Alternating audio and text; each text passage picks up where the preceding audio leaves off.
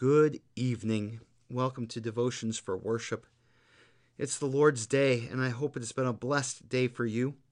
And we begin with, with words of God's comfort and hope from Psalm 17.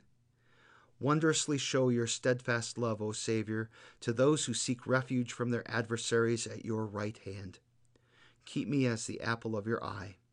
Hide me in the shadow of your wings. So, as you think back across your day, as you think back to the, the worship service that you experienced this morning, what did you learn? What did God teach you today? What were the lessons in the sermon about? If there's something in, in particular that, that blessed you in, in terms of what you learned today, please feel free to put it in the comments uh, down below uh, the devotion. What are you thankful for?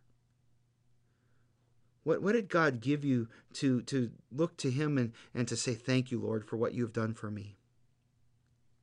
Were you confronted with any sin today in your worship service? Were you comforted with God's forgiveness? I can tell you that for my part, if you were not comforted for your sins, I didn't do my job. So I, I hope that you experienced God's forgiveness in what happened during our worship service. What did the service give you to pray about?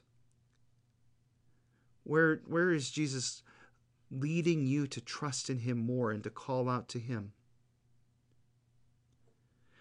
When we're done here, please take some time to, to give your, your thoughts and requests to God in prayer. And maybe take a little bit of time to pray for the people of your congregation for your brothers and sisters in Christ who gather and worship with you. Please join me in Luther's evening prayer. I thank you, my Heavenly Father, through Jesus Christ, your dear Son, that you have graciously kept me this day.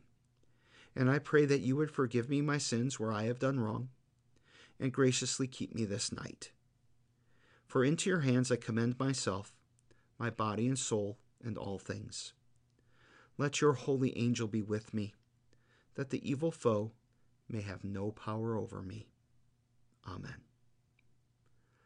God bless you. May you have peaceful rest tonight. And when you wake in the morning, please join me for a morning devotion.